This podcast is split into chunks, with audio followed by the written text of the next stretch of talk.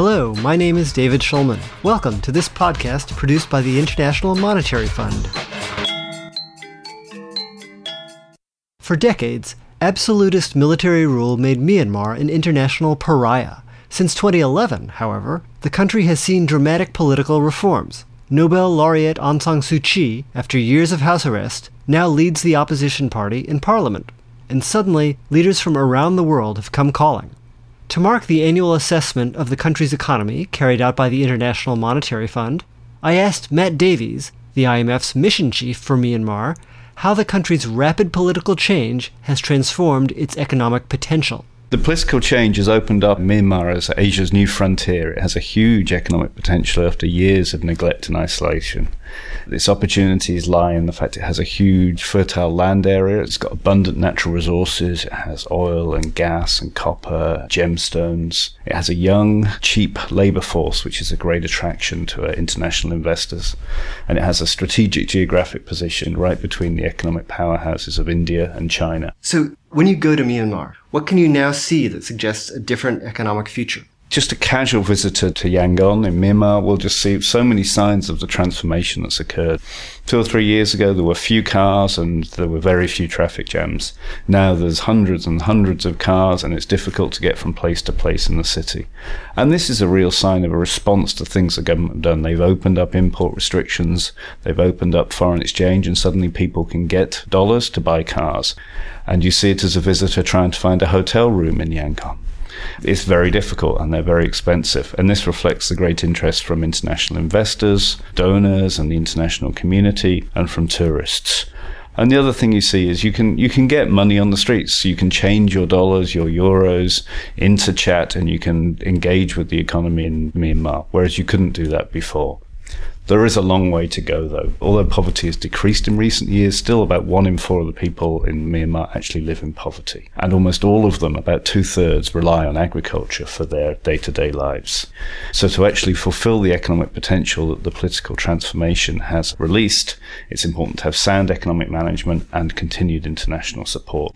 So much is happening so quickly. In your view, is the government of President Thein Sein addressing these challenges appropriately and fast enough? The government moved very quickly and much quicker than most people imagined it was possible. They've addressed the foreign exchange rate, they've addressed press freedom, import restrictions, they've made the process of managing the government's money more open but there's a larger agenda out there, some of which the government is moving faster than people expected, some slower. So at this point, the EU has dropped most economic sanctions, uh, so has the US. What are the key opportunities international investment presents for Myanmar? Myanmar is one of the largest untapped markets for consumer goods in the world, and this shows in the intense interest that international investors are taking. Most recently, we've seen the awarding of uh, two telecoms licenses to international operators. About 10% of people currently have a mobile phone, and the government hopes over three quarters in three years' time people will have a mobile phone. And some of the largest operators in the world bid for those licenses, and it's a signal of the real potential in the market. There's also huge natural resource deposits in the country, and it's clearly something that many investors are interested in. So, what needs to happen so that the exploitation of these resources doesn't come at the expense of the people of Myanmar? And that's a very important point. And what, what the government really needs to do is focus on ensuring that the granting of investment rights is done in a transparent and uh, accountable way. And the recent award of these telecoms licenses very much followed international best practices.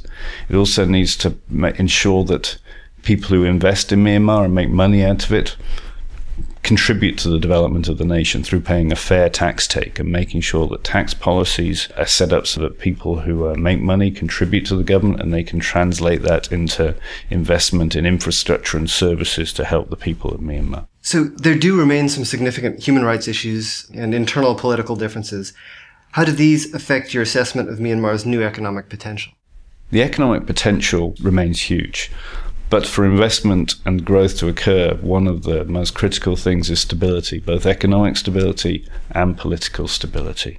The current issues aren't yet threatening the translation of potential into growth, but there needs to be continued confidence on behalf of the domestic private sector and international investors that the stability will continue, which will allow them to feel secure in investing their money.